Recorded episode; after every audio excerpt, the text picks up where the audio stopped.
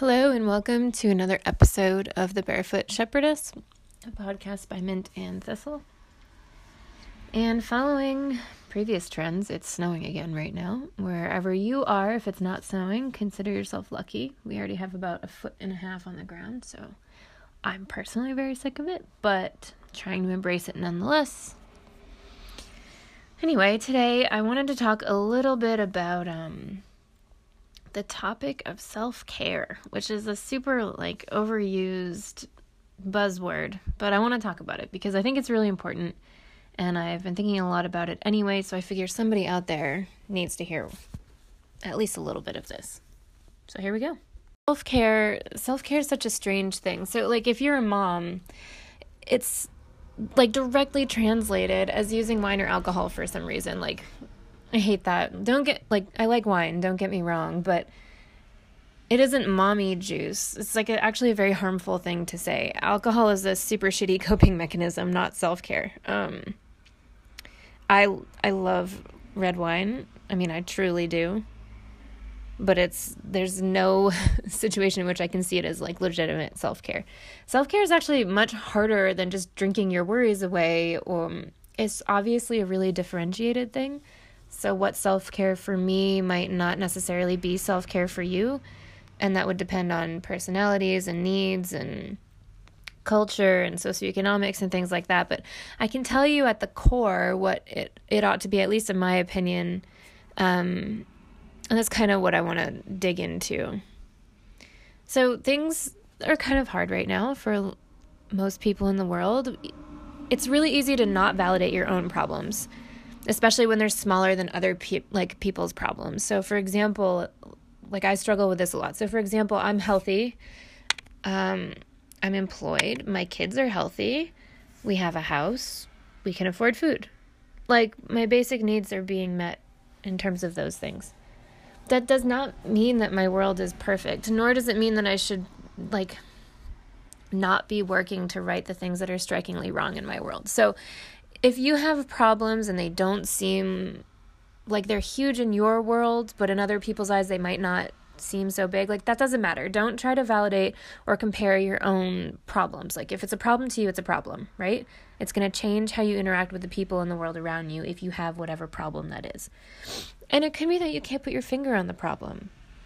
Like the ennui of the world right now, the pandemic, the economic issues like the uncertainty. I don't know about you, but for me, the uncertainty is really what's killing me. Um, your problems are super valid. And and then you have to sort of turn inside and be like, okay, well, what am I going to do?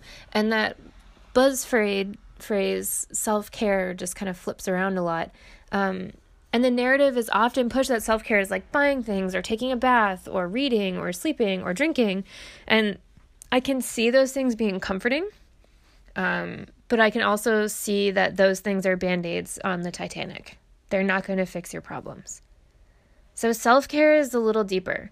If you find that you regularly need to practice retail therapy or you are constantly wondering when you're next lock myself in the bathroom with a glass of wine and soak in a tub as an excuse to ignore the outside world session is, you're probably in need of some actual real self care. Not, I mean, you might need a tub or a glass of wine, but you need probably more than that. And I want to talk a little bit about what that can look like. Self care is something that you probably ought to be doing regularly. Um, it isn't face masks and bubble baths, so those are nice. It's bigger and like harder to do. It requires actual effort. Self care is like doing the things that need to be done, which nag at you day in and day out. It can look like paying down your debt instead of buying new shoes or perhaps it's both, I guess. It's choosing to do the hard work when you really don't want to. Choosing to work out when you really don't want to. It's making the decision to take several deep breaths when you're about to go on a full on rampage in your house over how messy it is. And even deeper than that, self care is creating like systems of organization in your home, your professional life, your personal life, and then asking your partner or the people who you share your house with to help create and implement those systems with you because self care is also sort of drawing boundaries with people or things that don't help you or even harm you, even if you love those people or those things. Self care is saying, I'm not going to enable the people around me and I'm going to stop saying yes to everything. It's saying no sometimes. Sometimes self care is going to, you know, I understand that it's very privileged to be able to afford therapy, either in person or virtually, to have health insurance. But that being said, you can find things online like cognitive behavioral therapy worksheets if you can't go to therapy to help you work through things that need to be dealt with. Self care is like very deep work and it's hard work. Like, put simply, self care moves your needle on a personal level. It's making the choice to do things that are good for you. And of course, a bubble bath and retail therapy aren't going to hurt you. But I, you know, I'd be lying if I said I didn't indulge in those things. But they're not necessarily self care. They're little floaties on your arms while you're paddling through a storm. Like they're nice, but they're not going to save you. Um, and I feel really passionate about this because I feel like we're fed this narrative like, you know, buy these face masks, buy, you know, go to the spa, spend money on massages, do all these things. And it's very consumer driven self care. It's a business, it's a market, right? They want your money because they're trying to sell you a narrative that it's going to fix stuff. You can't buy uh, self confidence or or happiness or contentedness. Like I don't even think happiness is the goal personally. I think feeling fulfilled is the goal. And like yeah, I love buying things, like pretty things, but I also recognize that like that is not self-care. And I just I don't know who needs this reminder right now. But we're in the depths of winter in a pandemic. Things are stressful, things are hard.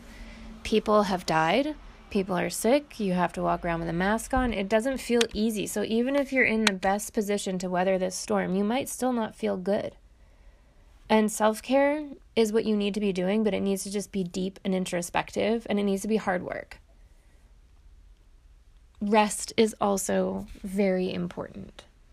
Go, go, go is not always good. Um, and I want everybody to take note of that. But you need to take care of yourself, take care of your business. And I think taking care of these things by being assertive, drawing boundaries, and just getting your shit done. Like, write your mission statement, move your needle, whether your mission statement is personal or not, business or not, doesn't matter. Self care is doing the things that are going to move your needle towards being whatever it is you think you need to be mentally healthy, physically healthy, emotionally healthy, a good parent, a good business woman or man, whatever.